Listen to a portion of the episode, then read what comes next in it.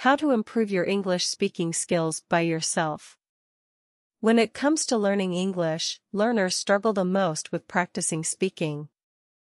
The main reason is that you need a speaking partner to practice speaking. But, do you really need a speaking partner? Let's not beat around the bush, speaking to someone is always the best and easiest way to improve your fluency. But there are good reasons you're unable to speak to someone. One of the reasons is that you need someone to talk to. In these COVID-19 times, it's difficult to travel the world and speak to people who don't speak your native language. Fortunately, there are ways to practice and improve your English speaking skills independently, equals on your own, without a speaking partner. Tip 1 Shadowing. This tip is particularly interesting for new learners of English. Shadowing is a technique you can use to improve your speaking skills. It does require some concentration, and you should do this regularly. What you do is you look for a native speaker you like to listen to, like I did with Stephen Fry and Hugh Laurie, and you mimic the way they speak.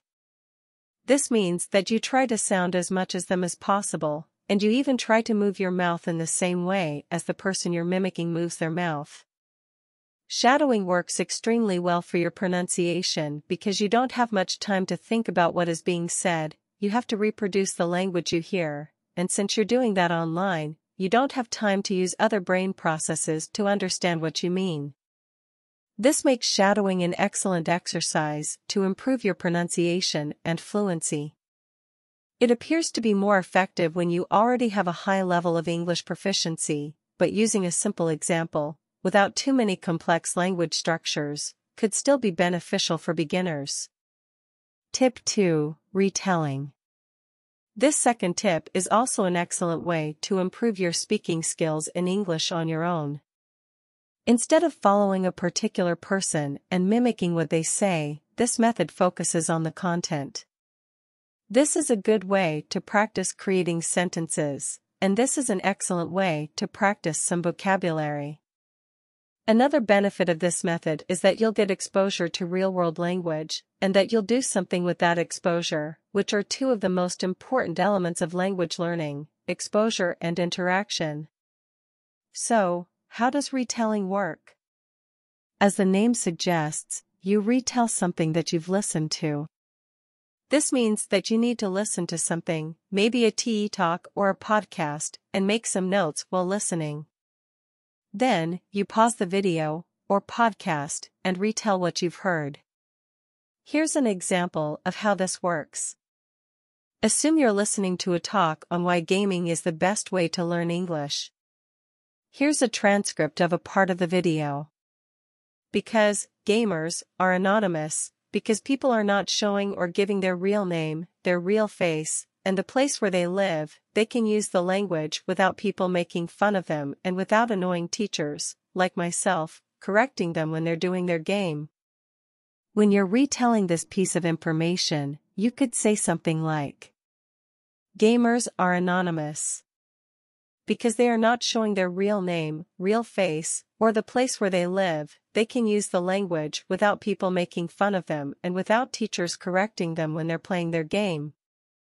As you can see, your retold version is mostly the same as the original version. That's what you want, you want to stick as closely to the source as possible because you want to use as much language from the source as possible. Tip 3 Focus on individual sounds. Tip 1 focuses on mimicking someone, tip 2 focuses on retelling chunks of language, and this tip focuses on individual words. You want to pick some words you find difficult to pronounce and go to an online dictionary to listen to these words' pronunciation. Then, try repeating that word several times until you sound as close to the recording as possible. Most dictionaries like the Cambridge Dictionary or the Oxford Dictionary offer great recordings you could use. See the pronunciation of the word country, a word Dutch people mispronounce quite often. They also provide the IPA, the International Phonetic Alphabet, transcription, which is the transcription of sounds. You'll benefit from some basic knowledge of IPA.SO, what now? If you're ready to practice your speaking skills using these methods, you'll be able to improve your English speaking skills on your own. You'll become more fluent, and you'll even sound more like a native speaker. But, there's one extra way how you can really sound like a native speaker, even as a beginner learner of English.